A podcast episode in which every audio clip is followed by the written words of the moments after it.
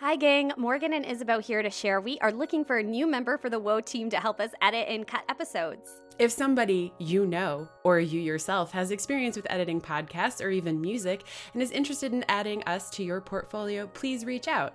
Email whoamancemail at gmail.com with the subject line editor pretty basic understanding of sound editing software is a good starting point. Yeah, we want this to be mutually beneficial, meaning we'll be able to offer some compensation for your time and are open to supporting any creative goals you have and see how we can work together. Again, email whoamance, that's W H O A M A N C E, mail at gmail.com with the subject line editor. Mail as in mail a letter, not mail as in Mr. Looking forward to hearing from you.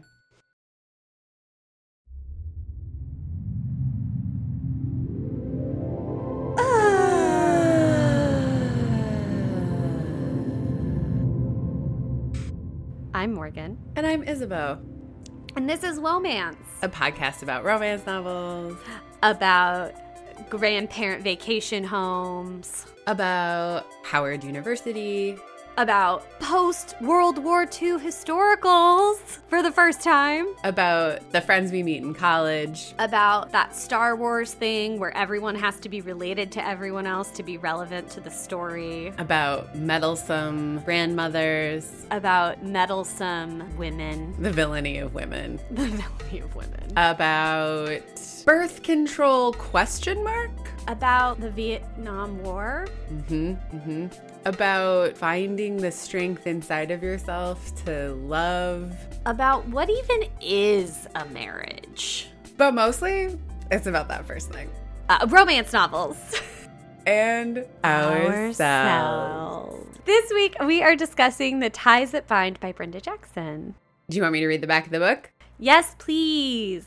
It all started in college in the turbulent 60s when Randolph and Jenna became lovers. Randolph knew the moment he saw Jenna Haywood that he had to make her his. But the path to love is not an easy one. His wealthy grandmother Julia disapproves of the match, and unbeknownst to him, his brother's seemingly docile fiancee has a few plans of her own that she would like to set in motion. Betrayal and devastation lurks in unexpected places and tests the bond they believed was unbreakable. As they struggle with love and passion, secrets and lies, the question is is love enough to help them see each other through the storms that await them ahead?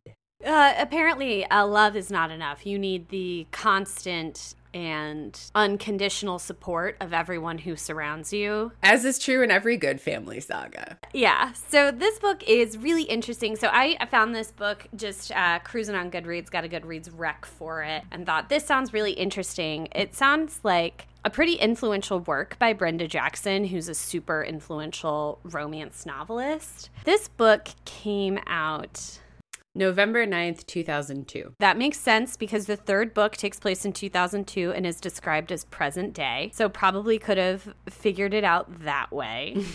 but this book is actually divided up into three books, three discrete romance novels. Our first story takes place in the 1960s, mostly at Howard University, when our two central characters, our hero and heroine, Randolph and Jenna, meet and fall in love, but then they have a tragic love story. The second book takes place in the 80s and is about their second chance romance. And then the final book takes place in 2002, aka present day, and involves the love story between the daughter Jenna had prior to their second chance romance and the son Raymond had prior to his reconnection with Jen. Well, it's complicated, but Randolph's son and Jenna's daughter, not with each other, fall in love, step siblings. Yes. and and those are the events of as well as like tying up all the other loose ends, which are basically affirming that the villain of the story was truly villainous, unforgivable. Where do you want to jump in? Well, I want to talk about who I think is truly the central character of this book, and that is Angela. Mm, okay. So, our hero Raymond comes from a well to do. Randolph. Randolph comes from a well to do black family and attends Howard University. And his grandmother feels strongly that he should basically be in, a, in an arranged marriage, or his older brother Ross should basically be in an arranged marriage with this woman, Angela, who's from another well to do black family and attends a different all girls institution. We then meet Angela. I think chapter two is Angela. So, chapter one, we meet our heroine. She meets our hero at a house party in college. It's very moving. And then we go to Angela. Her college roommate is saying, like, well, since you're a descendant of Frederick Douglass, like, they'll never give you anything lower than a B in one of these classes. So I don't know why you try, try anyways.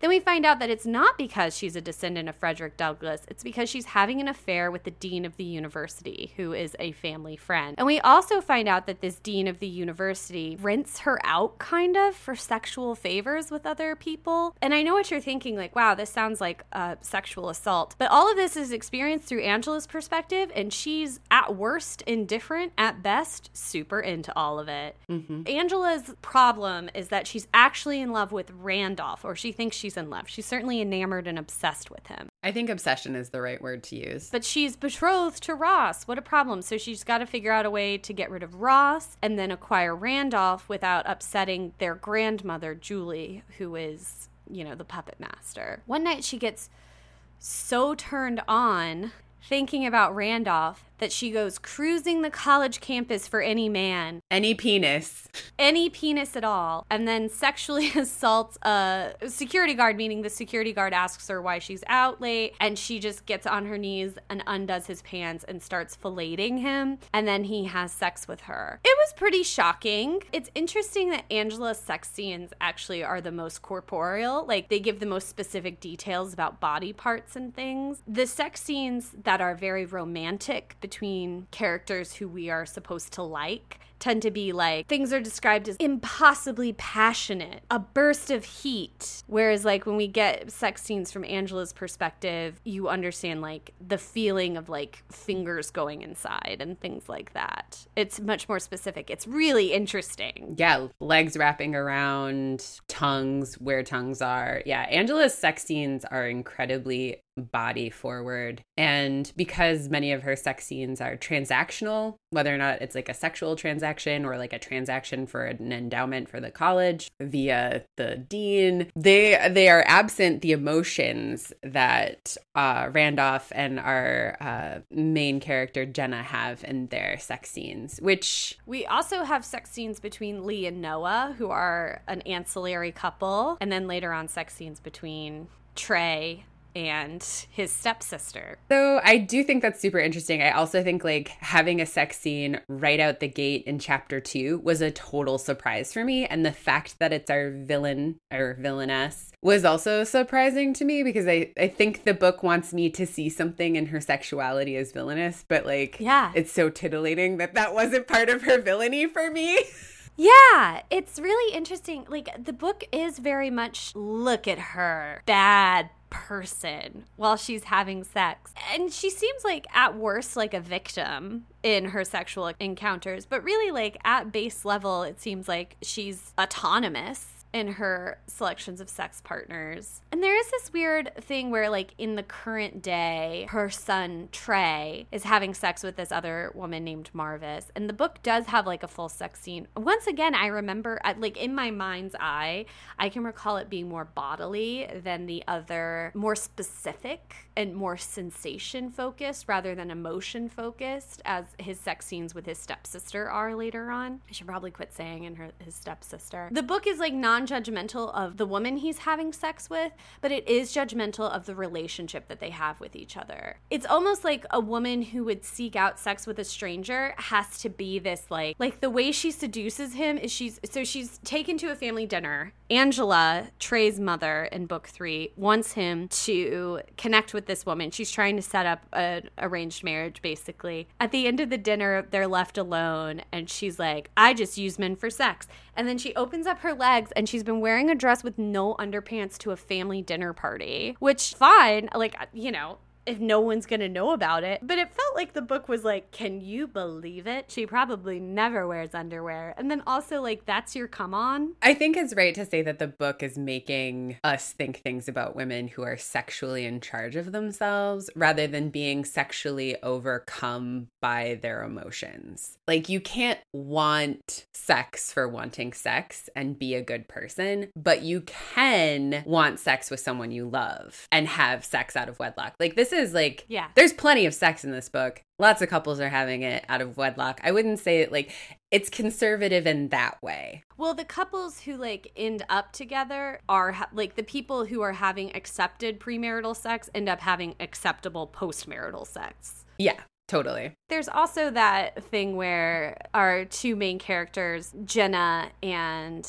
Randolph, why do I want to change his name? Every time I think it's cuz his brother has an R name and I can very clearly think of Ross. Mm-hmm. But like I wanted to say Robert that time. Is it easier to go by Rand? Everybody calls him Rand, including his brother and like all of his close emotional intimates, with the exception of Jenna, who calls him Randolph, and his grandmother, who calls him Randolph. Rand, yeah, let's. let- I'm gonna try to think of him as Rand, and we'll see where that gets me. So Rand, he before he has sex with Jenna, he writes in his family Bible that they're committed fully to each other, right? And then they have sex beside a pond. But they've been doing hand stuff this whole time. Like he knows the dimensions of her nipples. It's not like they have sex beside this pond and haven't done anything else. Like there's been lead up to this. Sure, but I think like the book is very clear about like this is acceptable sex with the person who you're going to die with. Yeah, it's like intention. Yeah.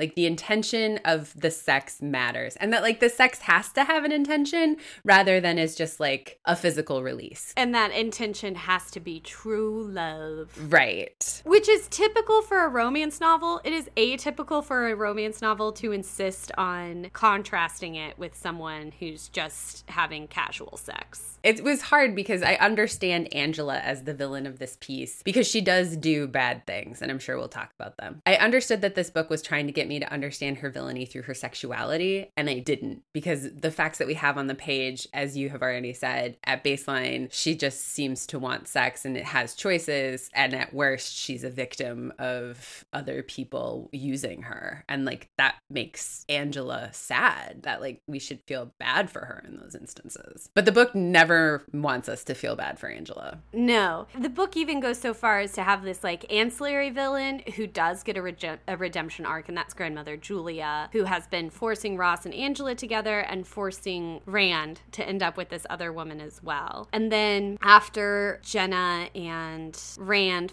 marry at the end of book two, grandmother Julia gets a redemption arc.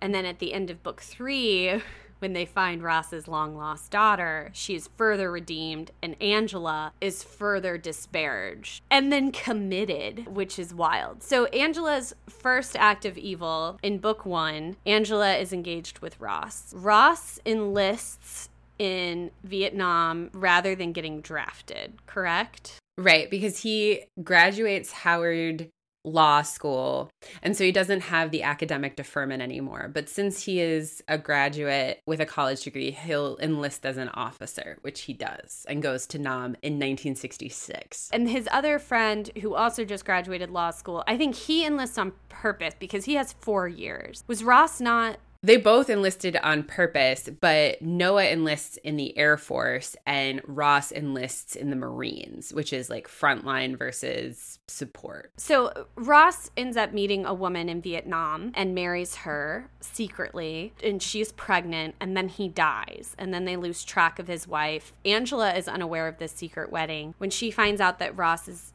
dead, she goes to visit Rand. Rand is in a drunken stupor of his grief. She then doses him with speed. Which apparently has memory affecting effects. Yeah, and like in a, you know, chemically altered state, he thinks that she is Jenna and then she has sex with him. And then Jenna comes in to comfort Rand, who's just lost his brother in Vietnam, sees them in na- naked in flagrante delicto, and wakes him up just to leave him. Writes him a letter, and they do have a couple of encounters afterwards at his uh, brother's funeral.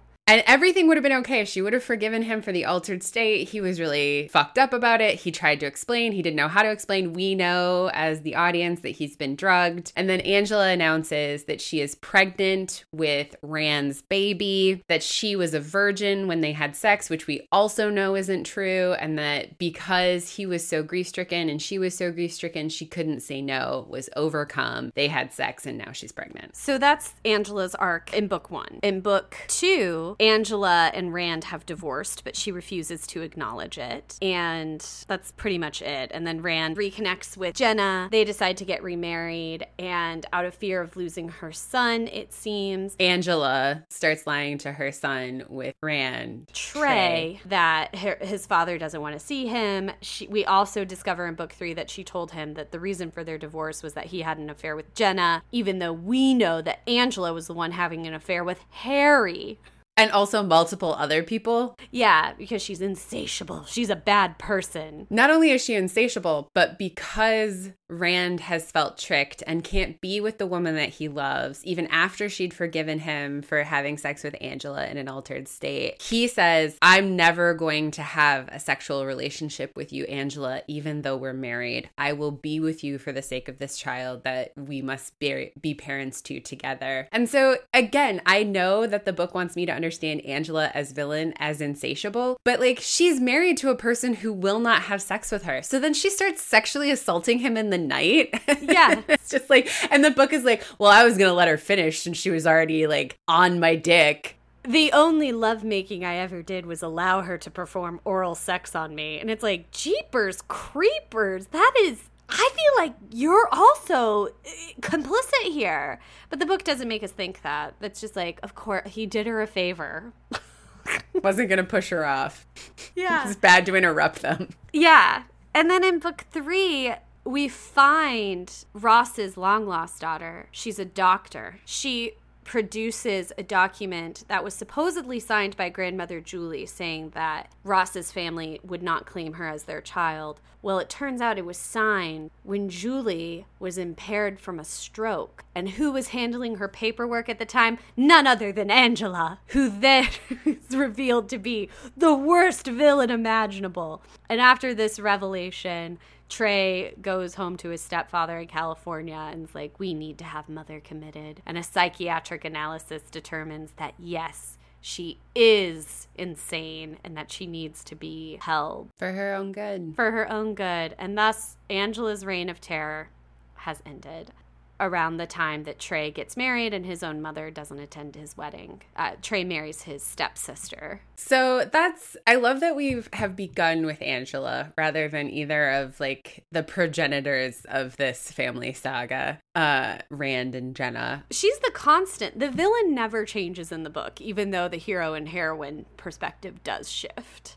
Absolutely, and I think that as both mechanization and obstacle, Angela functions great. And she's yeah. also deeply intriguing because when we first meet her in chapter two and she's obsessed with Rand, I was like, why though? He's handsome, but not any more handsome than the man you're engaged to, his brother Ross. He's nice, but not any nicer than Ross. It, and he's always, in Angela's mind, being compared to Ross. And Ross is always coming up short, but we're not sure why. She doesn't know Rand. She doesn't we're never given a reason why. Right. And so that was incredibly intriguing to me throughout the book, where I'm like, why are you spending all of this time and energy and all these really villainous acts, drugging people, lying, falsifying documents? She also leaves a paper trail and tells her best friend Kathy everything. Also, they do speed for fun in the 60s, and I'm pretty sure women did speed in the 60s to lose weight. Yeah. Like, that's why it was invented. yeah, the first iteration of fen-phen. Yeah. Also, I've never been drunk and on speed, but it seems weird that it would make you hallucinate. I just like that part. I was like, okay, this is happening. Like, but yeah, like if this is how we're going to explain it, okay. Okay, fine. Yeah, so the structure of it is in these three acts 60s, 80s, present day. And the only constant that we have, other than Jenna and Rand's love for each other, is Angela's villainy. Well, and uh, I think, like, it's an obsession Like, mm-hmm. there are these other storylines, like Johnny getting arrested for murdering an FBI agent when he was involved with the Black Panther Party. That's resolved in book two, introduced in book one, resolved in book two. The relationship with between Jenna and Rand resolved at the end of book two, introduced in book one. Like the constant storyline is Angela being evil. And like the way the book describes her like performing oral sex, it's like she's rubbing her hands together preparing for her evil deed. Like a, it's like a super villain development story. Like now she knows she learned how to have oral sex from this guy. And now she's going to use it against people. Absolutely. Like the devious femme the the monstrous feminine. Yeah she is. So to have her as uh, sort of femme fatale in dichotomy with all of the other women of the book from Lee, who has an incredibly monogamous and fruitful, loving relationship with Noah, and Jenna, who is basically a saint from beginning to end. The other thing that this book did that I thought was interesting is it brings up a lot of discussion about class and yeah. colorism, which is part of Grandma Julia's villainy and like her lack of understanding uh, about why Rand could love Jenna, who is a darker complected woman and also comes from a working class background. Her father is in the Teamsters Union and her mom is a cook. And Angela is extremely light skinned, which is part of book one, especially, which takes place in the 60s. Yeah, and it, it, it does make this point about colorism and it talks about how she feels uncomfortable being in a community of light skinned women and it, it, specifically addresses the fact that black men sought out light skinned women um, as wives in order to be more upwardly mobile. And Grandma Julia points out to her that with her background and also her appearance, she's going to hold Rand back, and so she should let him go um, and she doesn't do that. There's a lot of interesting discussion around the history of the civil rights movement, and in the beginning of the book, our character, our two main characters, agree on the fact that the Black Panther Party is too extreme. But by the end of book two, identify with the Black Panther Party's goals because they have this friend who went to California to join the Black Panther Party. So he goes to Oakland, Johnny, and we get letters from Johnny, and he meets up with. We have another uh, bad girl who is redeemed, but she has to go through like like an extreme gauntlet of suffering. Her name is Ellie. She is the slutty roommate of Lee and Jenna, our two main characters. Who's come to Howard to get her MRS, very specifically. Yes. And she finds a man that she wants to get her MRS from. She has unprotected sex with him. He moves to California. She goes to meet him and be like, I'm pregnant, let's get married. And it turns out he's already married to someone else. So she ends up unhoused. Um, she's working at McDonald's. She has been humbled by the experience. So Johnny saves her. And we discover through letters from Johnny, like this, he's used as this lens to talk about like the development of the Black Panther Party. This book says that the Rainbow Coalition was established in California. That's not true. The Rainbow Coalition was started by Fred Hampton in Chicago, Illinois. So there are weirdly like historical inaccuracies in the book. And it's kind of one of those things where it makes me weary of the other information. Like it's not necessary to the plot point that the Rainbow Coalition was was established in um, California. There's so much specific detail and so much like current events used as signposts in this text that whenever I read something that was not in fact true, I was confused by it and I became fixated on like why has this been moved and like what's its significance, but there is none. I think the Johnny stuff was interesting because it is like an interesting tangent that serves our main characters, Jenna and Randolph in their political move. But for that to happen, for them to like understand it, for them to make the move from 1963 to be like, oh man, the Black Panthers are too radical, for them then in 1981 to be like, they were right. Johnny has to be imprisoned for 14 years for a crime that he didn't commit. And we learned through his letters that Herbert Hoover planted his like this gun that he Johnny didn't have and his fingerprints weren't on it, but like that's how he's tried by an all-white jury whose gender makeup was eight dudes and four women. Yeah. And it was details like that where like, is Johnny a real person? Should I be looking this up? But there were plenty of people that the in the Black Panther Party that the FBI set up in very similar ways. And one of the refrains in Johnny's letters that I think sort of becomes a really important drumbeat and echoes back into Angela is like, don't believe everything you hear. Like, they're trying to set us up. Don't believe everything you hear. Don't believe everything you hear. Which also is something that Rand tells Jenna it's wild, but like the use of the Black Panther Party actually serves like a narrative function in order to bring the romantic leads back together. Johnny runs out of appeals, and so she's like, We've got to reach out to a high powered lawyer. And her friend is like, why not this guy who is Rand? And so she's like, okay, I bet I can convince Rand to do it. How he says like it's enough for her to tell him that Johnny is innocent, which probably wouldn't hold up in court. But yeah, it's kind of remarkable how we have all of this like historical background that's fudged a little bit so that our hero and heroine can be brought together by this by the FBI, a very real problem, which was the FBI framing members of the Black Panther Party for murders that they did not commit. Which, you know, and, and not to jump the limbo line here, but like that's kind of my weirdest part where it's like that Angela is so ruthlessly our villain. Yeah.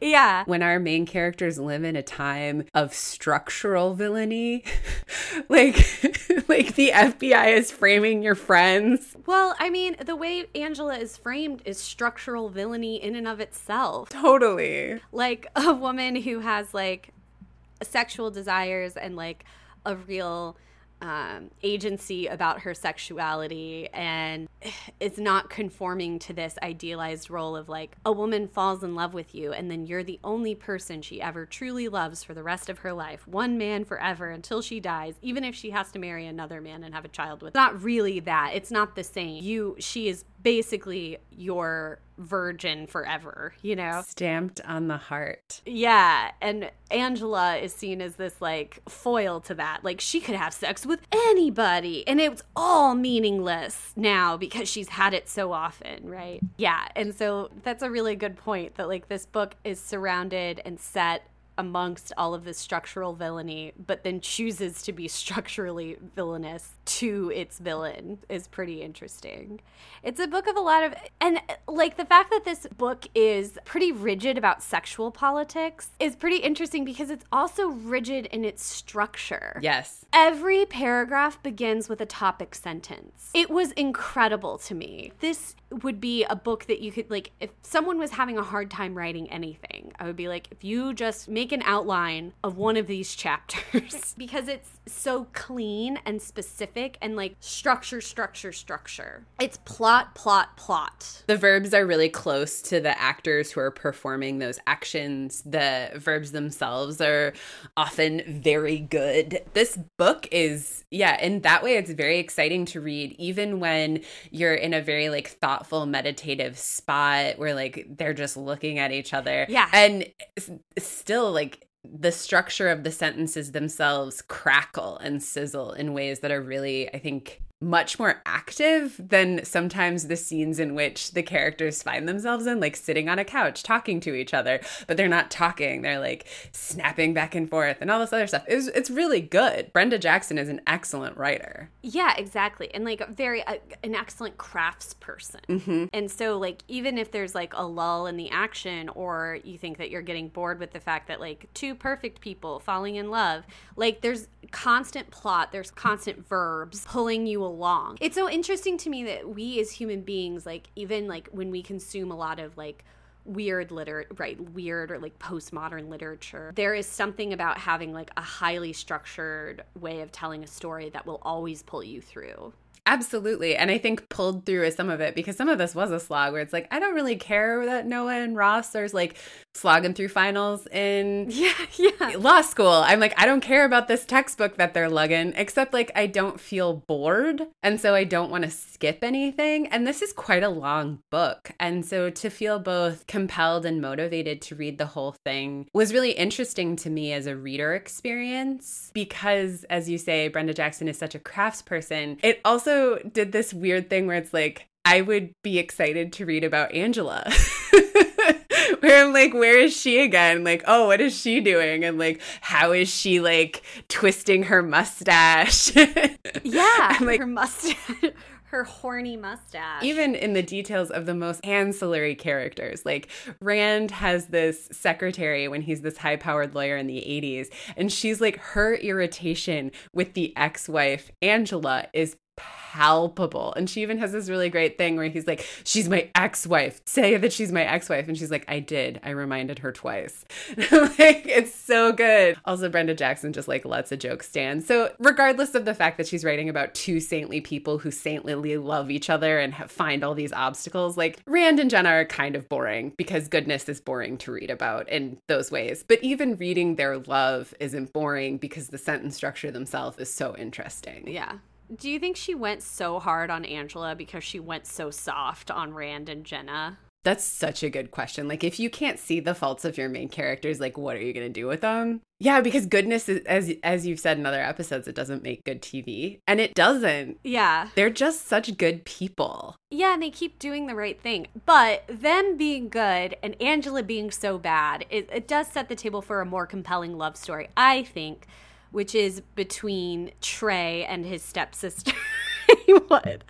Haywood is in a long term relationship with a man who is uh, significantly older than her and has expressly said, I do not want to get remarried, but she really wants to get married and have babies. And she's sticking it out. And Trey is being promiscuous just like his wicked mother, evil witch of a mother. And he also is like hateful of Jenna, who is perfect because of lies he's been told by Angela, right? Everything comes back to Angela. Well, they say that Haywood has a wild streak from her from her father, who is a Parisian photographer. Yeah, and so I think that's like so remarkable that even like the faults with our two like our final boss romantic heroes are attributed to the other partners that our original heroes were with. I was going to say like I don't know how they make Angela responsible for Haywood, but Haywood Haywood's problems, but they don't. They make Haywood's father responsible for Haywood's problems.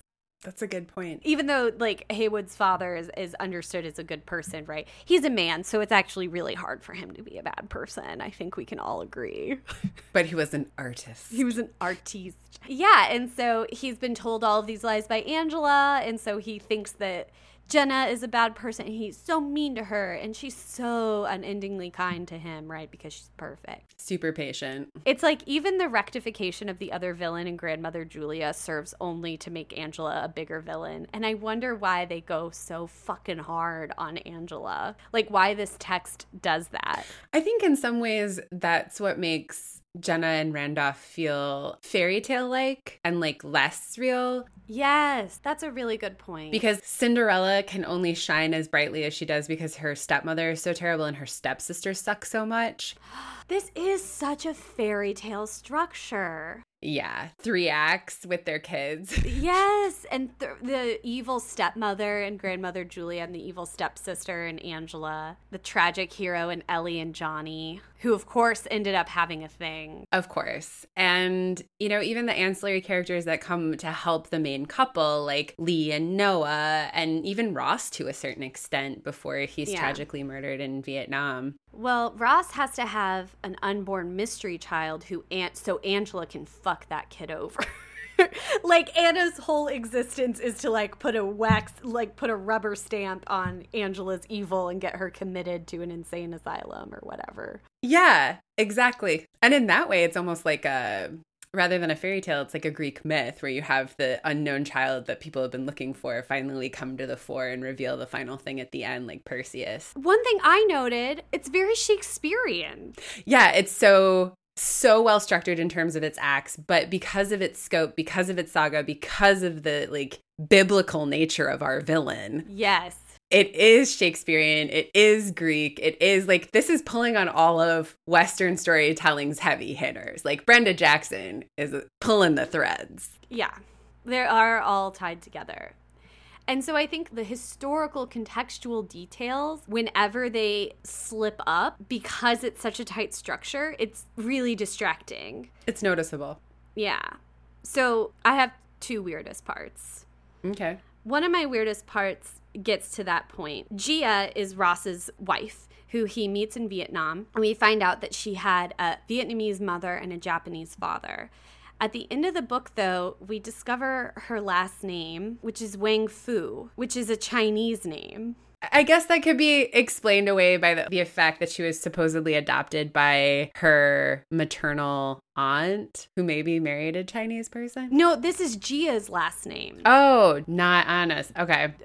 Yeah. No, that doesn't yeah. make sense. And then we have all of this discussion about like colorism and why it's a problem and it affects our perfect heroine like in this really deep way. And we have this awareness but then, whenever the family meets Gia's daughter, Anna, the child of Ross, they have to make a point about her having slanted eyes. This book is aware of only certain structural violences and then feels like others don't exist or are fine. Like calling someone a Japanese or a Vietnamese person by a Chinese last name, that carries a lot of imperial violence. It seems like you just picked out a name which is making a monolith out of Asian people. Yes. There's also truly a question about like having a Japanese father and a Vietnamese mother who would have had you in the 40s and it's like well that means that that's like Japanese imperialism as it's moving through World War II as they they took the Asian continent so like that's probably not great. I noted that where I'm like do we understand this person as like having a heritage that is bad then because of war violence that is the now being visited upon her country in the 60s. Okay. It's just it's like a lack of care and consideration, right?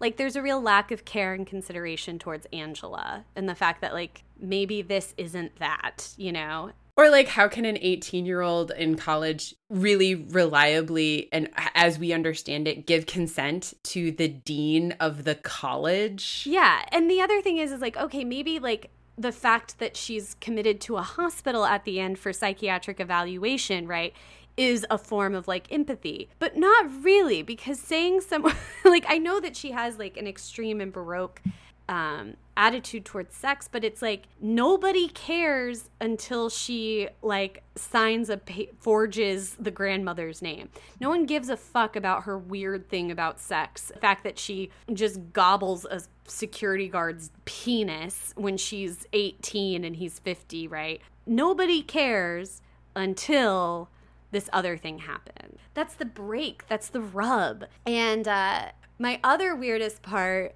is that early in the text, the book asserts Angela's thinking about she's about to have sex with the dean of the college and she's like I wish he would kiss my sex again because he's done that before and I really liked it. And he tells her, I probably won't do that again, but you should have sex with this white guy because white men perform oral sex on women. It's not really something black men do. And in fact, Angela is the only person who performs and receives oral sex throughout the book.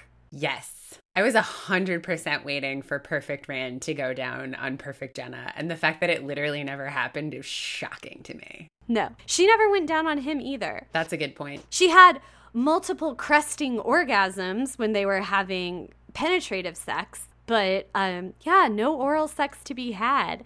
And the fact that it was like oral sex is racialized super early on and is only wielded by the villain. Weird. I don't even I don't even know what to make of it. I oh like It's like straight up weird. I also noted that in the text where I'm like, "Oh wait, okay, why like all right, and she's excited then to have sex with this white dude who's going to go down on her. One time I heard a white guy in a bar say that he did not perform oral sex because black guys don't have to. And I thought it was like the most ridiculous thing I'd ever heard. I was like, I don't even know where to begin or end with that. That's just racist. And so to read a romance novel with black central characters written by a black author that also asserts that only white people perform oral sex was I wasn't expecting it. That attitude I thought had only existed in this one really misinformed white guy's existence. It's weird to find a stereotype, a new stereotype in the year 2021 at the age of 30. Agreed. My weirdest part was the willy nilly ness of birth control. Like sometimes they're using condoms and sometimes they're not, and sometimes they're on the pill. But like if you take that cold medicine, you're 100% going to get pregnant, whether or not you're a good person or a bad person based on how much sex you're having and with whom. Angela is on the pill. She then gets pregnant supposedly because of some cold medicine, and then she gets an abortion. Uh, all of which is villainized. Totally. Lee, who is not a villain, is on the pill and gets cold medicine and becomes pregnant, but it's celebrated because she's in a loving, committed relationship with Noah. At one point, Jenna talks about the fact that she's going to go on the pill, but then she decides to wait because she's going to spend the summer away from Rand. But then they meet up and have sex, and she's not on the pill, and he comes inside of her without. T- oh, no, this is my weirdest part. They're having sex. Oh, yes. Yep, by the pond. And he's brought condoms because he wants you know, to have safe sex, and that's cool. They they're in college, so they don't want a pregnancy. And he forgets. No, this is that's not. He does at other times forget, but he literally pulls out of her and takes the condom off without talking to her, and then puts it puts his raw penis back inside of her and comes raw what I mean, yeah, bare penis into her without asking her and comes inside of her. I'm like, you took it off. Here it is. It's in chapter 10. Randolph couldn't think straight. The only thing he knew was that he wanted to feel the very essence of Jenna without anything between them. In a moment of madness, without thinking but reacting, he pulled completely out of her, snatched off the rubber, tossed it aside, and re entered her in one smooth beat.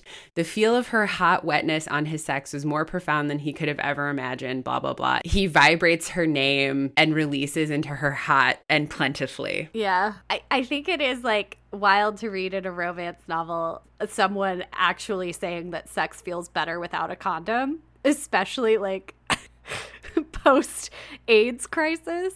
Also, they're they're both afraid of pregnancy and like they both know what it will mean. And like he even says later, he's like, I meant to protect you, but I couldn't stop myself. And I'm like, you could have because you literally pulled out to pull the condom off though. yeah. This wasn't like an accident. Like this was, No, it didn't like fall off. This is a whoopsie. This was very much on purpose. And I my weirdest part this book has some doozies. It's it's not unlike the book, the other book we just read, Fix Her Up, where it's this like got lots of progressive trimmings but has like remarkably conservative ideas. I will say though, Brenda Jackson as a craftsperson because of the structure like because the book is always moving on and always has plot points you can do stuff like forget that he pulled off the condom. In my head i'm like oh he just like accidentally. No like that was a hundred he pulled it off. But because like so much happens in the book right? And i think because of the structure always pushing action always pushing plot forward there's not enough time for you as a reader to like ruminate entirely on these things and so they either like stick in you like a lightning rod or they just fall away because of all of the other stuff that's happening. And by the way, like other weird stuff, like I want to remind people like the central final love story, like the denouement of denouements is that a guy marries his stepsister. Incest adjacent. They're raised separately, so I guess it's not as incest adjacent as Fix Her Up, but like but I've, I've got to say, like, if you have to add on a bunch of stuff, like, oh, but they were raised separately, like, I, you're protesting too much. Time out. Like, it's, you need to realize, like, if you're coming up with all of these excuses, you feel a need to come up with all these excuses because this is, in fact, incest adjacent. I also don't think we needed it, is the thing, because, like, Jenna and Rand having their their first love in the 60s and then their reclamation in the 80s was nice enough. Like, why do we have to involve their children? Yes. Like, could quit while we're ahead. Yeah, it's a good book. And I think if it had actually been broken up into three texts that were 300 pages each, then we would have had time to maybe like develop Angela a little bit more sympathetically or have the love affair between the step siblings be like a little bit more of a slow burn even. Had some moments of conscientiousness and self-evaluation. But yeah i think like did we need i i love i enjoyed reading the like enemies to lovers part of the book which is you know these two slightly more complex characters falling in love at the in the final act but I, I see where you're coming from. I think we have a really interesting like second chance in book two that could have stood alone as an ending. Yeah, and maybe developed a little more. Like they come together so quickly, it doesn't even have chance to be a second chance. Like she comes to the office and he's like, "All right, let's go save Johnny from the bad guy FBI. All right, let's kiss some more." And like, I mean, that's my sexiest part when he's like, "If I keep kissing you, we're just gonna fall in bed together." And she's like, "Let's fall in bed together." All right, let's talk about sexiest part. Yeah, that I mean that's mine cuz like all of the stuff in the 60s where like someone's on the pill but then they take cold medicine and somebody has a rubber but they're taking it off. Like I didn't like any of that. But when they're in their 30s and they're much more adult and they've been through some things like a bad divorce and like Jenna is a widow at that point, the way that they come together after rescuing Johnny from death row. And they just like it they just click like puzzle pieces. And that sex scene I think is while it's overburdened with emotion that was okay in that scene. Whereas other scenes I was sort of like do we have to talk about like how ecstasy is like fireworks because I'm not into that. I just want to hear about legs going around hips and like knees falling open and like the they're coming together as a second chance had more of the legs and arms and kissing tongues lead up and then a little bit of the emotional stuff at the end which is the sexiest part for me. Yeah. I really, uh, this book has nice long sex scenes, and I feel like in a lot of the more contemporary texts that we've read, sex scenes are usually like two pages, maybe. This one really allows love making to breathe. And I think I also like really enjoyed reading it because we've read so many like hot and heavy. Like we just finished Fix Her Up, which has like guy just thinking about a woman's ass forever. This book doesn't do that. It doesn't objectify um it doesn't find pleasure in objectification of our heroine, right? Like sex is this deeply emotional thing there's a lot of build up there's a lot of foreplay it's a lot of the like low glow candle kind of sex scene and it's very good to watch including like when they're young. It still takes a long time but i am with you. I really love the first time they have sex after freeing johnny from prison as adults and how it, it is a satisfying second chance. It might be like the only satisfying second chance because I don't feel like our hero Rand did anything unforgivable. In fact, I think he was pretty stand up. And I also know that the heroine had a complete choice in whether or not to go back to him. Mm-hmm.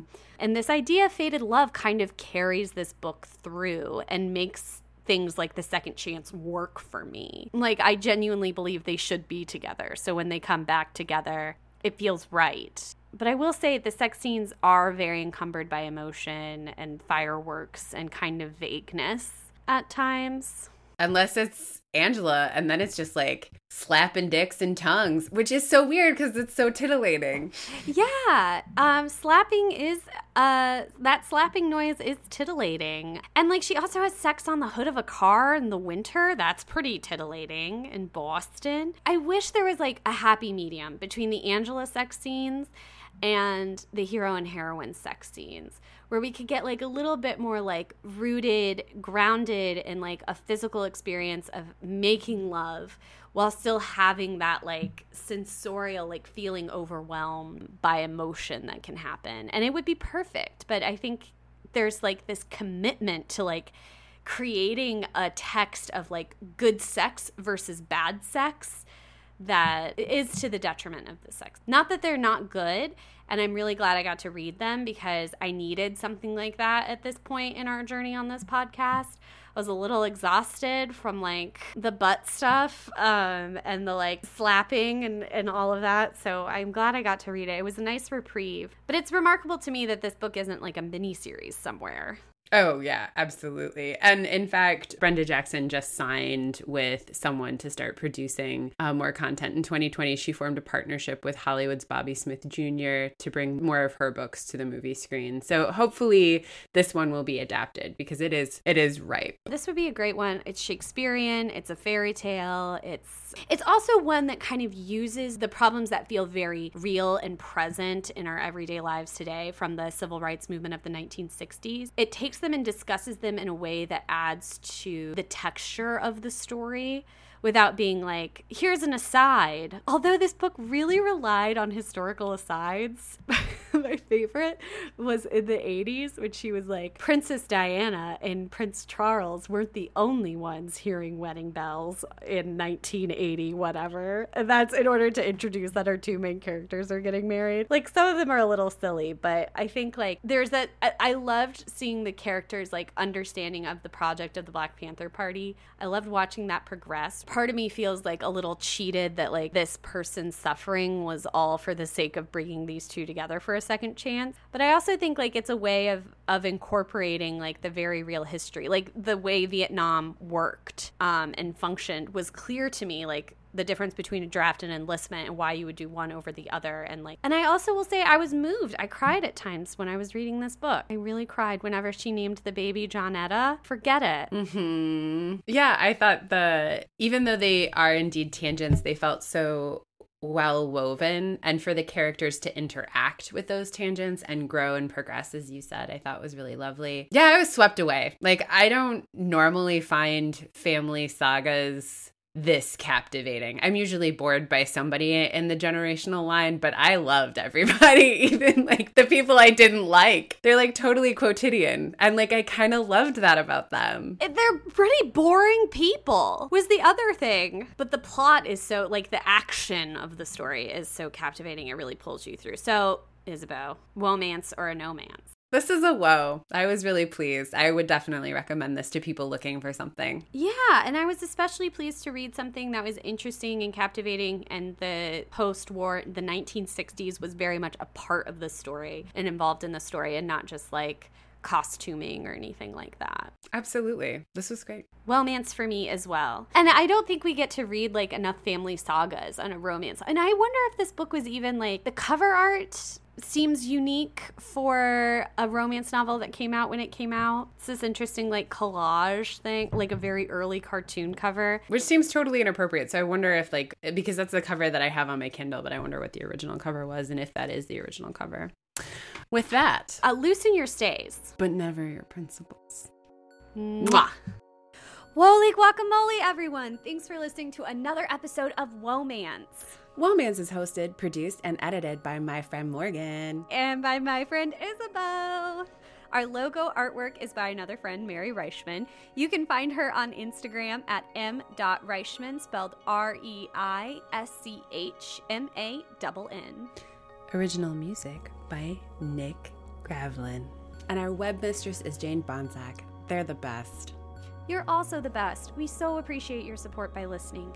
Please consider taking this to the next level by following, rating, and reviewing. We read every single review, or even check us out on Patreon. If you'd like more woe in your life, you can connect with us on Instagram at whoamance and on Twitter where we are at mans underscore woe. Or you can find more episodes and content at whoamancepodcast.com.